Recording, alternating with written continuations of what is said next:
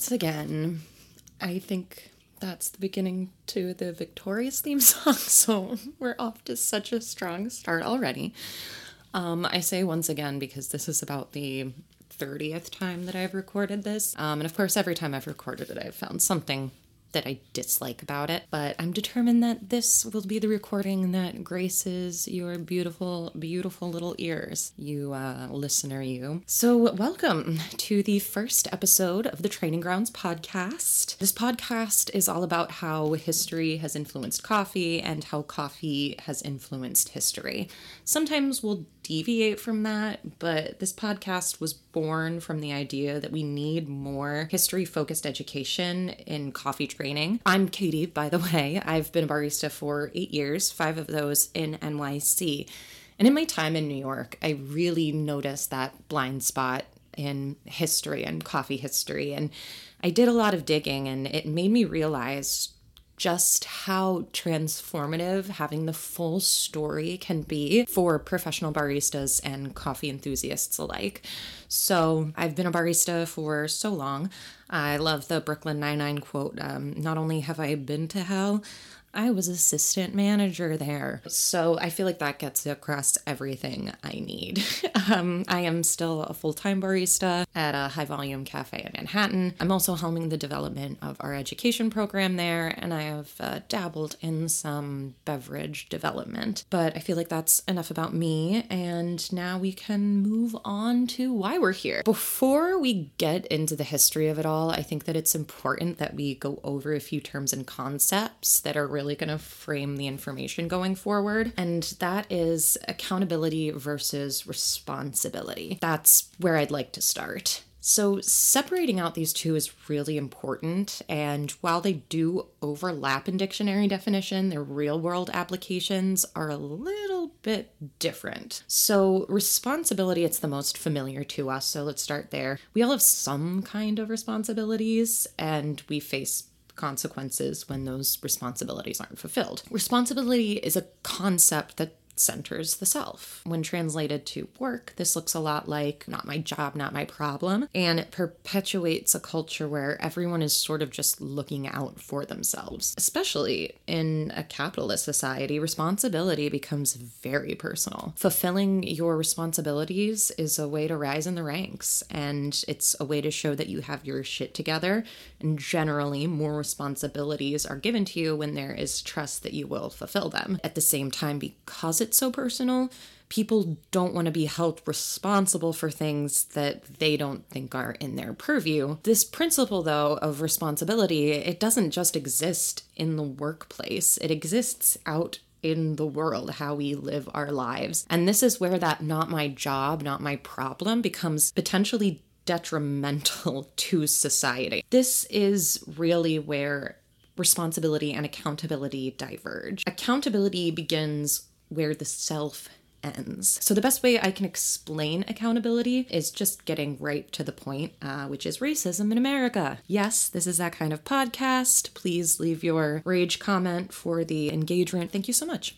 I am white, and I think a lot of white people get hung up on not wanting to be, quote, responsible for the devastating history of like slavery and enduring racism in this country. So much so that they don't even want to consider how they fit into the equation. They are not responsible, so they don't even want to hear about it. And you'll notice that it's a lot of shutting down. It's a lot of, really honestly, it feels like someone plugging their ears and going la la la la la la la as a full grown tax paying adult. Embarrassing. Most white people think that it's enough for them to simply not be racist. In their minds, if they aren't racist, then they aren't responsible for any racism. Thing is, not being racist is like the bare minimum. So, again, accountability begins where the self ends. It may be true that you don't say slurs or treat people of color differently or say disparaging things about the black community in private, but you shouldn't be doing those things, period. Simply not being racist, it's not enough you need to be actively anti racist. Really, that means that you need to be doing what you can in your personal or professional capacity to root out the instances of racism in your life and hold them to the light and force yourself to reckon with those incredibly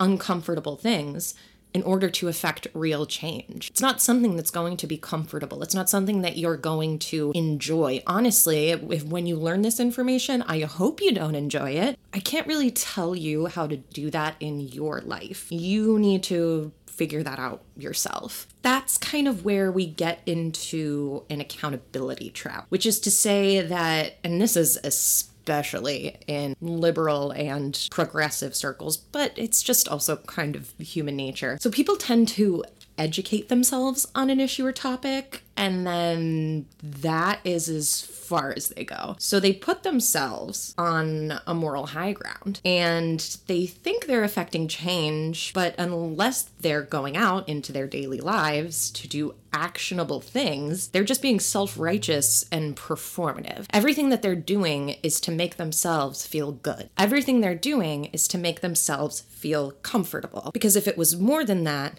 then they would do more than that. So, we're going to talk more at the very end about how you can be actively anti racist in your capacity as a barista. So, stay tuned for that. For me personally, separating out these two terms has been really huge, not just in my professional life, but in my personal life. I've also noticed a lot of white people don't want to be held responsible for the actions of slave owners centuries ago, which, like, same. But to my white listeners, no one is asking you to rake yourself over the coals for the actions of horrible people hundreds of years ago. What you're being asked to do is willingly join a coalition of other human beings that are actively trying to prevent history from repeating itself, starting with how they live their daily lives. So now we can move on to truth and erasure. There's this really awesome quote that I heard in a coffee class, and I cannot find the source online. It must be part of like some kind of academic journal or paper or something that's maybe hidden by a paywall. But I do have the quote However painful, the beginning of transformation is to name and remember coffee's history. Sanitizing coffee's history, it's a disservice to you. You deserve the whole picture, and you deserve to make your own call. I think that it's unacceptable that a lot of these cafes, coffee companies, can claim to have robust coffee training, and they totally gloss over the beginnings to make people comfortable. I've had experience with this firsthand. I thought that I knew everything because I had learned how coffee goes from bean to cup. What I didn't fully realize is that how that bean even got to be farmed on such a scale is a whole entire epic in and of itself. I think that arguably more baristas would give a shit about their jobs if they knew these things. In my experience, anytime I've told this to baristas, this information that we're about to learn, it's only ever empowered them. And I think that that's really important, especially because as baristas, our jobs are often denigrated and written off as a low skilled position. And anybody that has put in at least a little bit of effort knows that that's just patently false. And yes, all of this information is out there. I'm not going to say that this has been hidden and I'm the first person to ever enlighten all of you. Like, I could have gone and figured this shit out when I first got hired as a barista in the year of our Lord 2016. However, you do kind of have to know that something exists in order to educate yourself more on it. And I think that is where the coffee industry is really, really lacking. When you know it exists and you purposely choose not to engage, then we have a problem. So, accessibility. The coffee industry doesn't have the best track record when it comes to being open and honest about sourcing and logistics and history for reasons that we're about to learn, quite frankly, if I got caught doing this shit, I wouldn't want anyone to know about it either. So, by working towards breaking down those barriers, we can work towards no longer erasing the complex identity and intersectionality of the people that make coffee. Here's an example of what I'm trying to talk about here. It's common to look to Italy as the obvious coffee influence in the world, but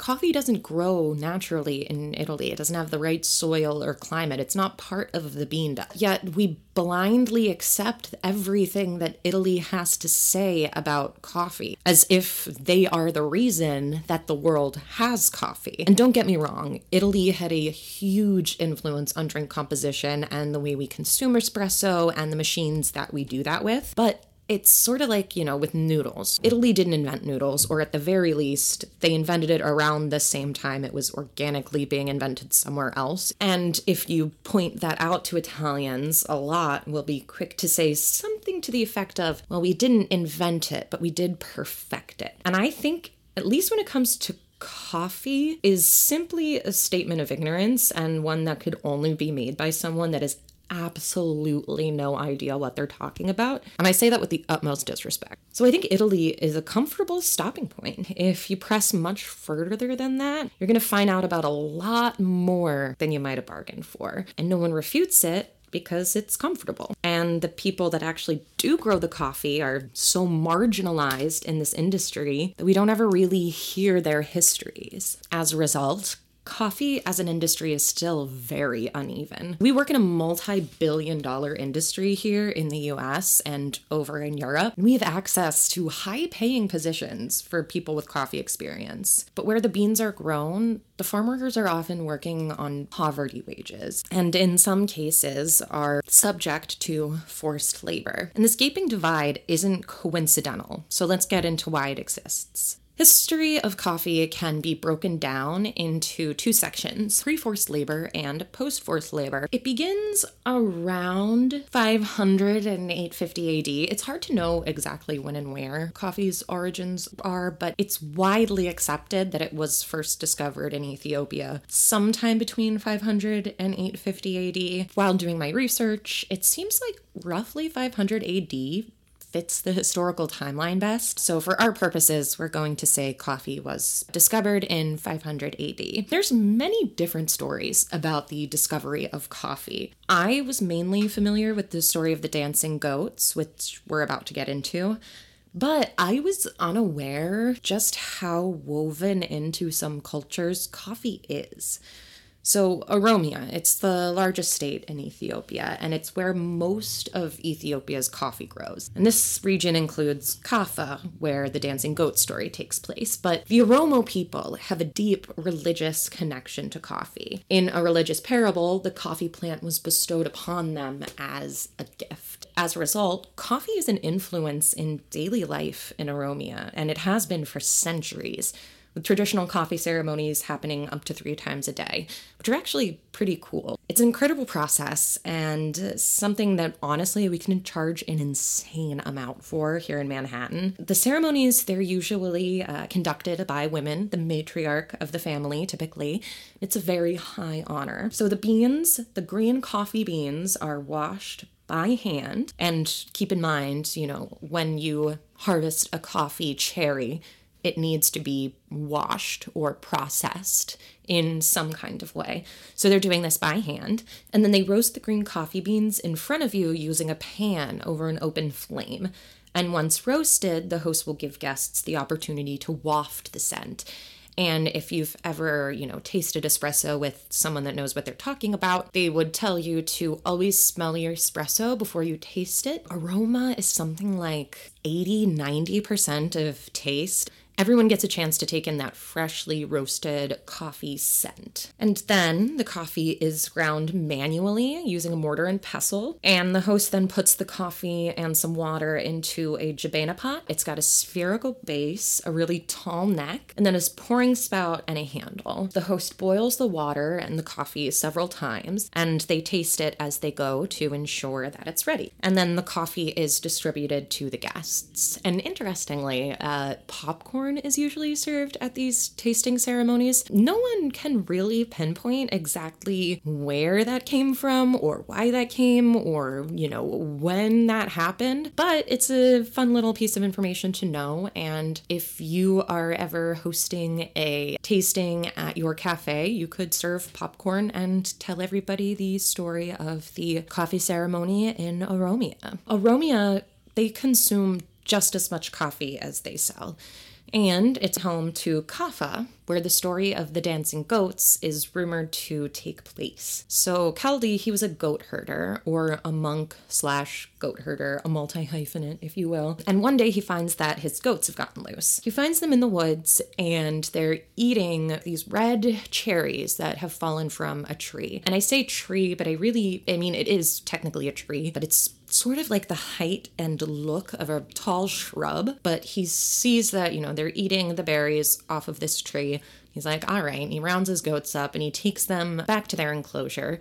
And then that night, he notices that his goats will not go to sleep. So he goes out to their little hut and he looks in on them and he sees that they are what looks like they're doing is dancing. I don't know if you've ever seen like little videos of goats. First of all, it's so cute. Baby goats, adorable. They do kind of get zoomies and it's really funny because like they love to jump and like sort of like leverage themselves off something. It's almost like they're like parkour and they'll parkour off of each other. So a goat will like jump onto another goat and then push themselves off of that goat. It's incredible. So in my mind, I like to imagine that they're doing that kind of thing. And basically Kaldi's like, what the hell? So he goes back to where he found his goats and he gathers up some of those berries. Now, in some stories, Kaldi himself tries the berries and finds out the caffeine effects and brings that to the monks. In some stories, he brings it straight to the monks and they end up utilizing them in their prayer rituals. Now, generally, the way that uh, coffee was originally consumed, they would boil the green coffee bean and then drink that liquid, which essentially what they're doing is drinking straight green coffee bean extract, which is pretty goddamn caffeinated. There's this really interesting piece of text that we have from an explorer, quote unquote.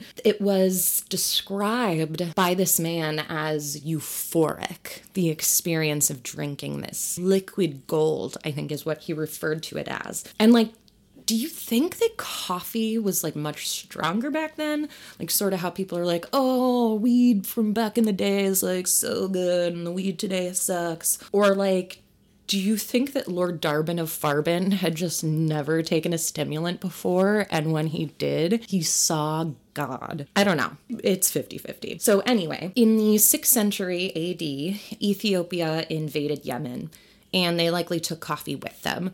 So, another way to consume the coffee bean at this time was to smash the coffee cherry flat to then wrap it with like beef suet or like a beef fat and then chew on that for energy for traveling. In the 1400s, the Sufi monks of Yemen had adopted coffee into their midnight prayer rituals. So, coffee as a piece of culture is spreading. It's important to note at this time, coffee really only grew out in the wild or a few trees, like maybe to three max in monastery gardens. Yemen is then occupied by Ottoman Turks in 1583, and the Turks discover coffee in the process. Muslim pilgrims end up taking coffee across Turkey, North Africa, Egypt, Persia, and India.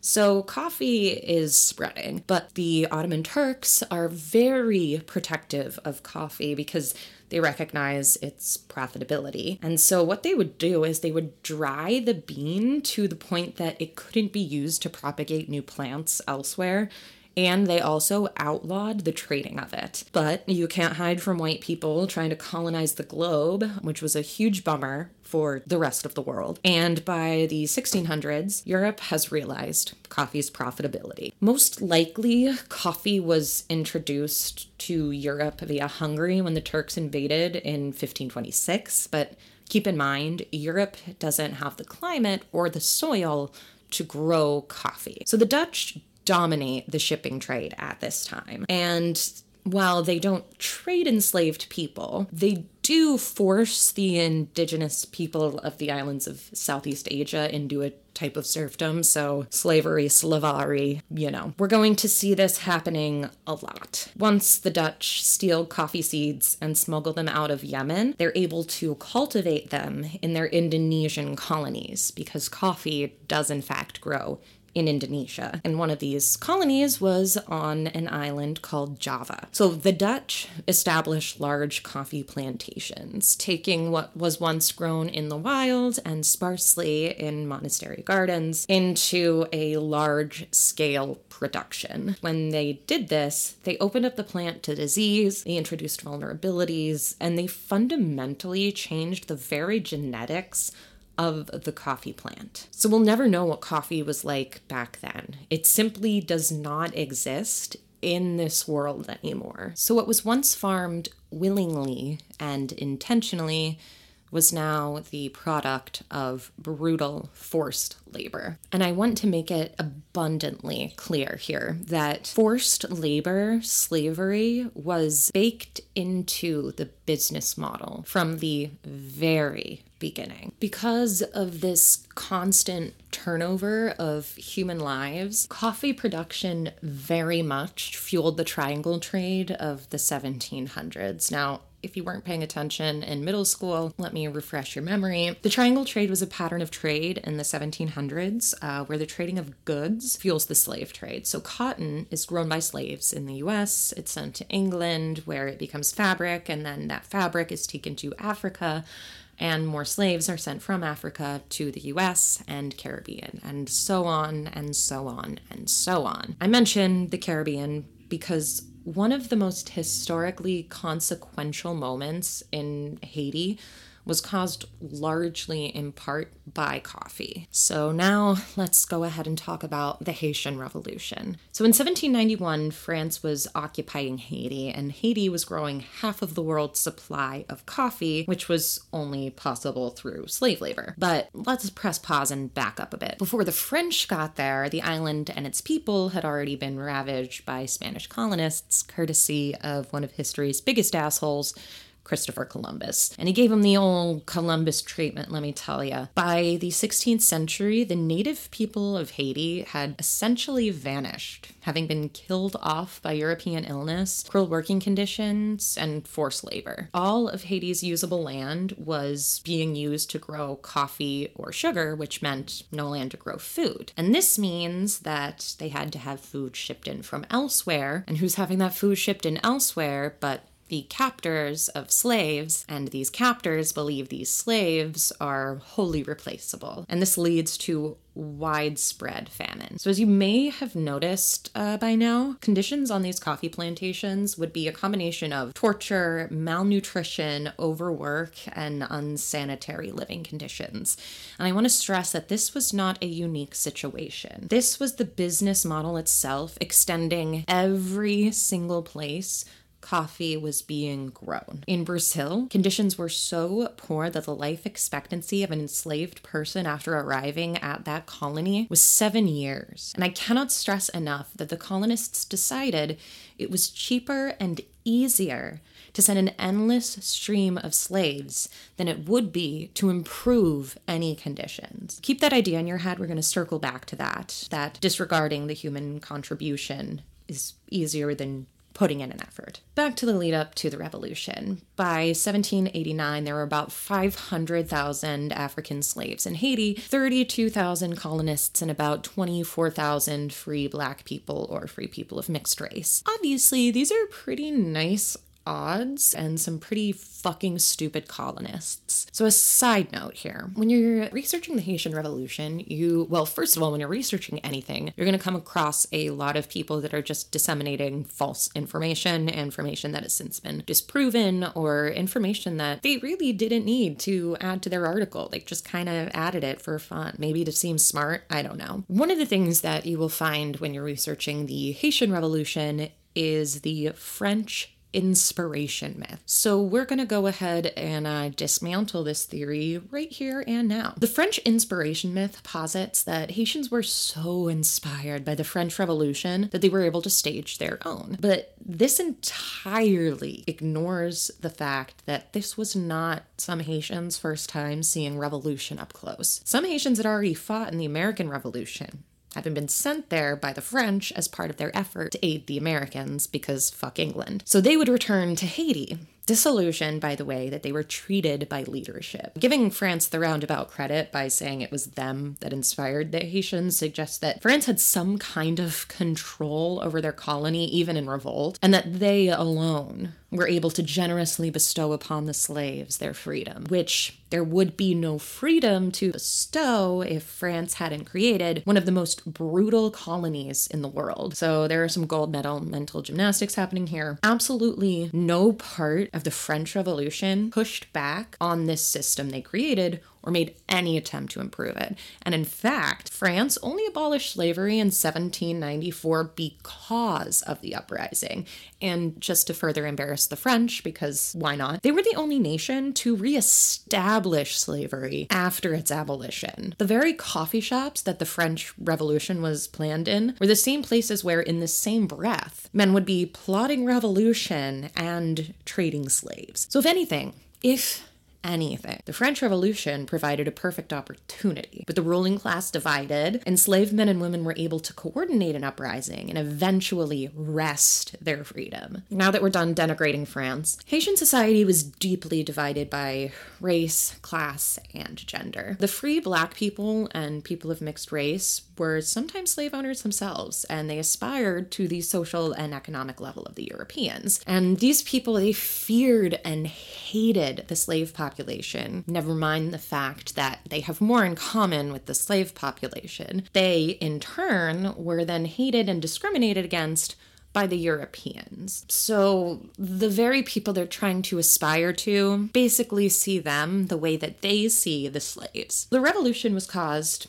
as we said, by the perfect storm of frustrations with a racist society, turmoil caused by the French Revolution, nationalistic rhetoric, and continued brutality of slave owners. In late 1790, Vincent Ogé, a Haitian of mixed race who lobbied the Parisian Assembly for colonial reforms, led an uprising, and he was subsequently captured, tortured, and killed. And in 1791, likely to quell unrest in the colony, France granted citizenship to the wealthy free black people and people of mixed race. Europeans in Haiti fully ignored this, which is a real Texas move. Within two months, isolated fighting would break out between the Europeans and the free people that they saw as below them. In August of 1791, thousands of slaves rebelled, so this would usher in another another 30 years of turmoil and unrest in this quest for freedom. Be sure to note that this was not a quickly won battle. The French were taking the approach many of us are familiar with, which is they can't get what they want if we beat them to the ground. What they didn't account for is how fed up people were with the way their lives were unfolding. And I think really the true folly of the colonists was their dehumanization of anybody that wasn't white and European because they saw them as intellectually, genetically inferior. They didn't see them as any possible threat. They didn't even see them as people that could want better in their lives. And so when people, you know, acted like people do and get pissed the fuck off, the French were absolutely blindsided. And I don't think that they expected the fight that they ended up getting. By 1804, Haiti declared independence from France. In order to do so, they fought off French, British, and Spanish troops sent to crush them. So they're not fucking around here. And in 1806, Haiti is split in two. So you have Alexandre Pétion in the south and Henri Christophe in the north. At this point, France still wants their colony back because at this point in history, having colonies was like really cool. So they send three guys over in 1814 to see how willing Haiti is to surrender. Christophe, he's not with it. He had made himself king in 1811, so he obviously wasn't going to give that up. Pétion was open to negotiating, though, and he had an idea that maybe they could pay France for recognition of its independence. He used the 1803 sale of Louisiana for 15 million as a marker, and he proposed the same amount. In an ironic turn of events, Louis XVIII rejected the proposal, saying he didn't negotiate with runaway slaves. So, like, a few things here. Uh, they wouldn't be runaway slaves if it wasn't for you enslaving them. And also, you just told on yourself that you never really wanted to have a conversation. I mean, like, we knew that, but you just told on yourself that you were making a polite demand. So fuck you. Also, you look like the thumb creatures from Spy Kids, and I can't take you seriously. I'm dead ass, you guys. Look this guy up and tell me that he doesn't look like one of the thumbs from Spy Kids. He just, he does. Pétion passes in 1818, and a man named Jean Pierre Boyer continued negotiations. Christophe, our dude Chris, he was still strongly opposed, and he was determined that the colonists shouldn't make a profit off of enslaving them. So when Christophe dies in 1820, RIP, Boyer reunifies the country, but France still won't recognize their independence. At this point, it's King Charles X, and he clearly has the realization that there's money to be made here. And he decides to take them for all they're worth. This is some succession level bullshit. To continue what I hope will be an ongoing trend, old Chuck here, he looks like he's halfway through the transition on an Animorph cover about like werewolves. He's like halfway through that. He issues a decree that France will recognize Haitian independence for 100 150 million francs, 10 times what America paid for Louisiana. The price tag was meant to, and I use heavy quotations when I say this, compensate the French colonists for their lost revenue from slavery. In July of 1825, France sends 14 warships carrying 500 cannons to get them to sign the decree. So it's that's not diplomacy, that's extortion, and obviously to avoid potential war, Boyer signs the decree. Even at the time, outside observers found the sum absurd. News articles at the time revealed that Chucky knew that the Haitian government wouldn't be able to make the payments because the total was 10 times Haiti's annual budget. One British journalist noted that the price was one few states in Europe could sacrifice. So Haiti is forced to borrow 30 million francs from French banks for the first two payments, and they defaulted soon after. In 1838, France sends more warships to force Haiti's hand. The king this time is Louis Philippe, and I can't get past the fact that every single one of these dudes not only somehow managed to meet their predecessor's level of cruelty, but surpassed it by leaps and bounds. Anyway, this guy looks like a ball sack. So the new treaty was misleadingly named the Treaty of Friendship, which is like calling your extremist cult the Very Reasonable People group, which reduced the amount owed to 60 million francs, and Haiti was again ordered to take out crushing loans to repay it. Side note, did they really think that like naming it that was just gonna like slip into history and no one would ever check? Like, no one was ever gonna check that out. That people would just see the title and be like, this here says they're friends, so case closed, burn all the records of this event. Great work, guys. Also of note, colonists claimed this money would only cover one twelfth the value of the lost property, which includes the humans they were enslaving. But the total of 90 million francs was actually five times France's annual budget. They were not just getting compensation, they were robbing them blind. And so Haitian people suffered the brunt of the consequences of France's theft. Boyer leveled draconian taxes to pay the loans, and while Christophe, our dude Chris, he had been working on a national school system when he was alive. Under Boyer and all subsequent presidents, such projects were put on hold. The independence debt drained the Haitian treasury and is directly responsible for the underfunding of education in the 20th century and the country's inability to develop public infrastructure and their lack of healthcare. It wasn't paid off until 1947. And in the end, with the interest from the loans, Haiti ended up paying more than twice the value of the colonists' claims. And it's been determined by economists that France probably owes Haiti about 20 billion in restitution. I said I was done denigrating France. I lied. To this day, France's presidents have a history of punishing, avoiding, or downplaying Haitian demands for recompense, calling the issue a moral one.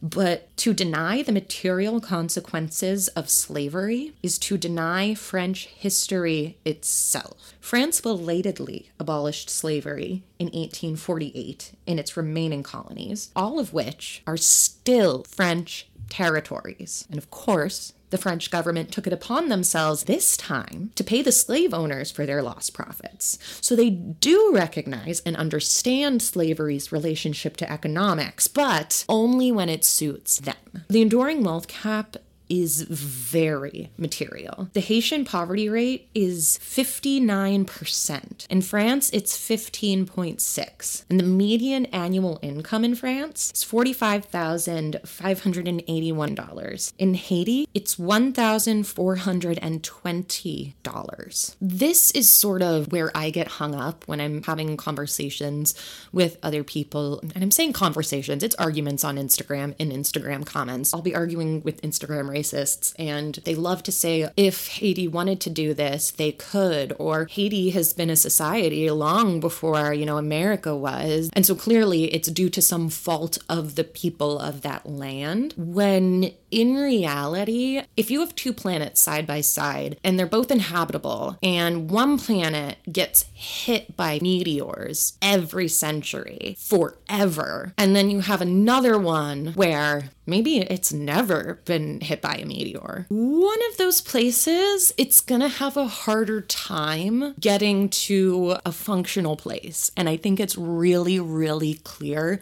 to tell which one that is. In another example of consequential events in history where coffee was somehow involved, the scramble for Africa is a prime example. So, the scramble for Africa refers to the period of time in the late 1800s when European powers colonized Africa. There's a lot of biased research out there on this topic, but what I was able to piece together is that for most of history, the accepted justification for colonizing Africa from imperialist scholars was for humanitarian reasons, philanthropy, and spreading Christianity. Africa was poor compared to Europe, and European leaders claimed colonization would benefit Africans, and missionaries would spread Christianity to save them. During this period, many European leaders subscribed to biological racism, which is the claim that white people were genetically superior to other races, and they believed the African people could not and should not govern themselves. Which, like, if we're gonna get down to genetics, let's talk about the inbreeding of the European aristocracy okay? Anyway, in reality, the motivations were selfish. European imperialist governments wanted to exploit Africa's resources for profit. They wanted to control new land, to compete against other imperialist powers, and they felt they were inherently superior to Africans. The Berlin Conference is one of the most infuriating events in human history. In 1884, the major imperial powers met up to discuss Africa, and they agreed to recognize each other's sovereignty over territories if certain requirements were met, like the imperial power occupying them militarily. This decision was made around the time Britain was trying to implement anti slave trade policies to bring an end to the East African slave trade. It seemed that slavery was becoming less acceptable once all the torture and human rights abuses became too much to ignore, and that means it wasn't as profitable as it used to be. And industrialization moved the focus to the need for raw materials, including coffee. So Africa was seen as an untapped resource, which is so rich because those imperialist scholars I was talking about would swear up and down that the land was long considered to be infertile. Yeah,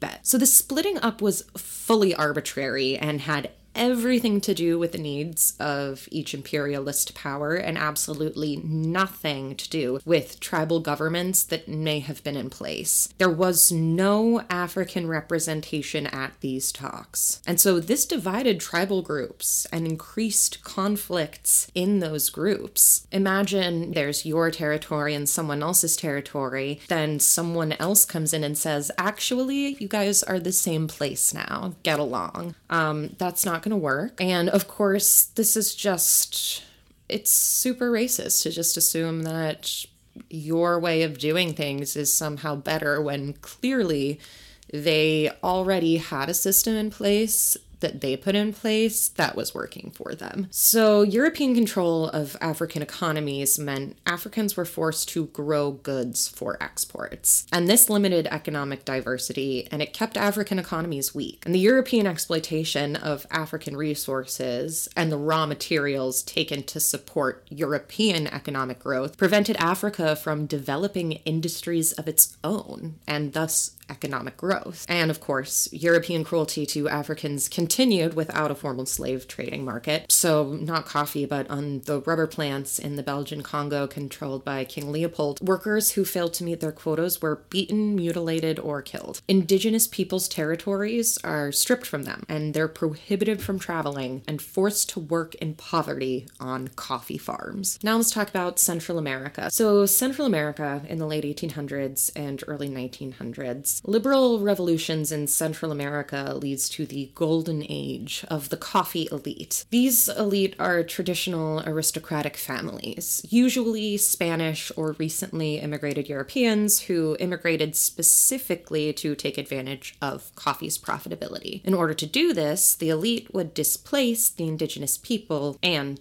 take their land. American consumption of coffee increased a ton in the lead up to the American Revolution. The usual drink of choice of the colonies would be tea, but that was facing a boycott due to taxation. No taxation without representation, all that, you know. We'll be covering that more in depth in an upcoming episode about coffee's role in revolutions throughout history. But for now, to meet the demand, large swaths of land in Central America were allocated to produce coffee. And we've talked about the intentional coffee culture uh, with the Oromo people, and we've talked about imperialist nations forcing the growing of coffee onto their colonies. But in this case of Central America, at this time, it was an odd combination of both. So the 14 families of El Salvador is where that gray area lies. After gaining independence from Spain after 300 years of colonial rule, the country had to establish itself economically to be taken seriously. In 1846, the Salvadorian government backs coffee for the first time. So that means that the state offered tax breaks to anyone with more than 5,000 coffee trees and exempt coffee farm workers from military service. Okay, so who are these 14 families and what did they do? The number varies, and I, I don't really know if it is exactly 14 families, but the 14 families refers to the economically elite and politically powerful class from El Salvador's oligarchy. They wielded almost total control of El Salvador's government. And these people also gained and maintained control of Central America's most important resource, land. Throughout the 1860s and the 1870s, profits from coffee increased. And so, of course, did the amount of land needed. There were more than 3 million coffee trees growing in the Western Highlands region, and the area around the Santa Ana volcano provided the perfect soil. Volcanic soil is, volcanic ash, I believe, is typically used to supplement the soil that coffee is grown in. It, it provides really nice natural irrigation, I believe, and also the minerals that are, are in it are, I guess, beneficial. So they have the perfect soil. And the remaining land was communally farmed by peasants and indigenous people for food to eat. This was seen as an obstacle to the elite who wanted to continue to expand their coffee farms to increase product and thus increase profit. In 1882, the practice of communal lands ownership is abolished by political decree. These peasant and indigenous farmers would now be forced to either pay a fee to secure a title for their plot or it would be put up for auction. And this process drags on for decades, turning access to land, which was once seen as a social right, into a market economy. Most indigenous communities lost access to their holdings and would have to either work on the coffee farms or move to the margins. And of course, these oligarchs did not treat their workers well. I want to talk about James Hill for a second. I wasn't going to go into this too much, uh, but I looked up a photo of the guy to roast and I got way more information than I wanted.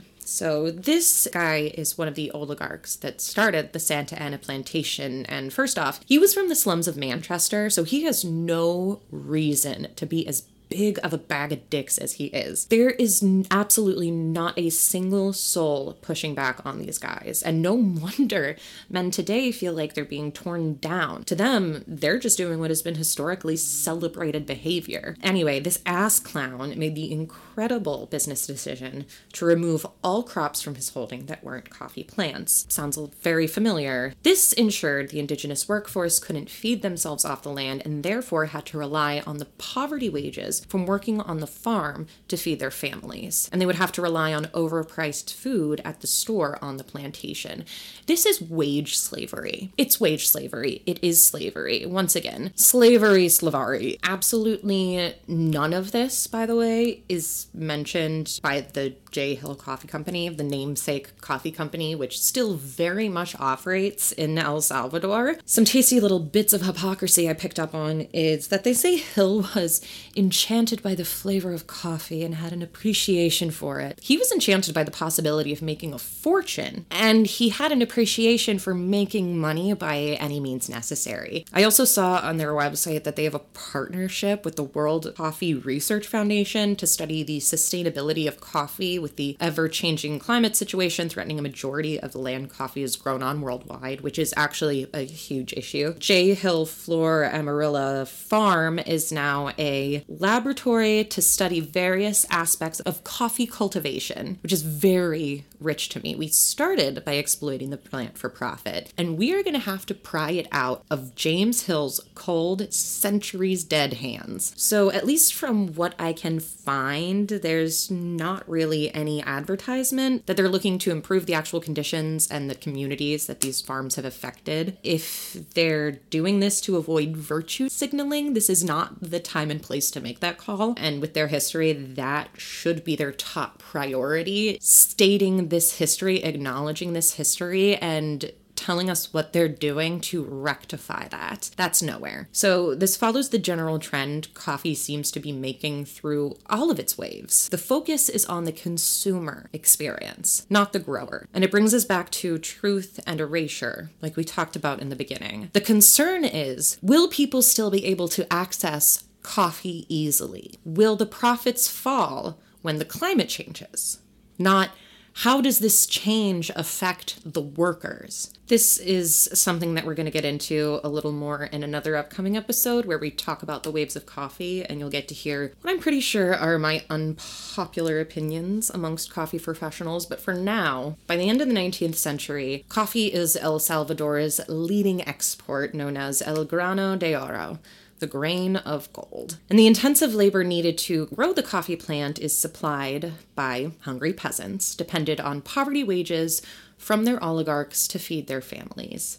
And as a result, debt peonage was used a lot in export culture. So, because their wages are too small, employers would advance payment to the workers. So, they would get their money early. And then those workers would have to labor on the plantations to pay off the debt of that money that they had advanced to them. And of course, thanks to manipulation from the elite, the longer they worked, the more the debt grew. And debt peonage became a form of de facto slavery. In the 1920s and 30s, coffee made up 90% of El Salvador's exports. This led to economic disaster when the Great Depression tanked the worldwide economy. The market falls 62% between 1928 and 1932. To make up for the loss, the ruling families take more land and cut workers' wages in half. They're already making poverty wages, they're already starving to death. They cut those wages in half. In response, labor leader Agustin Farabundo Marti led the farm workers in a revolt, demanding better pay and working conditions. And in response, the Salvadoran government executes the rebellion's leaders and massacred an estimated 300,000 peasants in deliberate shootings intended to strike fear into El Salvador's workers and erase the indigenous population. And these events are known as La Matanza, the massacre. In the 1950s and 60s, Latin America was producing four fifths of the world's coffee, and coffee workers are still being paid poverty wages. So we can't really blame this barbarity on a more brutal time. This was happening in the 1950s and 60s. This is happening today. The resolution of the world wars leads to, well, see, this is so funny because I have this written and I wrote this months ago and now I'm reading it and I'm like, The resolution of the world wars leads to a general agreement that imperialism is wrong, um, so that was a fucking lie. I think they just decided that they needed to get a little sneakier. Imperialism is wrong because it's too obvious. So colonial powers withdraw from Latin America, but not without drawing maps and making trade agreements, of course. In 1963, the first international coffee agreement is established, and you might think maybe, oh, this might be a change for the industry, but it really is just this dumbass waste of time system of setting targets, ranges, or prices and global export quota fixed to meet the desired price. I don't know. In the end, it essentially benefited buyers at the expense of everyone else, and it was abandoned in 1984. I wish I could say that things were much better today, but coffee still is a huge way to go. Coffee farms typically only earn 7 to 11% of the retail price of coffee. So this means the amount of money a family can make is now tied to a commodity. Child labor is rampant. In Honduras, up to 40% of the workforce is children. And when the price of coffee rises, struggling families are incentivized to pull their children from school to send them to work on the farms. But when the price of coffee drops, poverty increases, and again, families pull their children from school, so as many family members are working on the farm as possible. We know higher levels of education are tied to higher income levels over time, and it's a essential that children remain in school and that farmers are paid a living wage. Child labor maintains a cycle of poverty over generations. And there are child labor laws in coffee producing, but economic pressures in these regions make authorities reluctant to enforce the law. Debt peonage is very much still a thing. Slavery still exists in the coffee industry. Those large plantations still exist where the only source for essential goods was the company store. And so they are forced to take advances on their pay because their poverty wages can't buy them food. It's not unusual for families who are part of the permanent workforce to work and live there for generations, pushed into debt by the costs of renting land or interest on loans taken out for medical emergencies. Many workers don't receive overtime or employee benefits, which is mandated by law, and some aren't even paid the minimum wage. There's no access to legally required health and safety initiatives, or access to education. In Brazil, hundreds of people are rescued from this modern slavery annually. Nestle admitted that they purchased coffee from two plantations with known forced labor. And recently, Starbucks also got caught up on it. So you may be asking yourself, okay, well, what now? Where do we go from here? What do we do with this information? There's no denying coffee's history.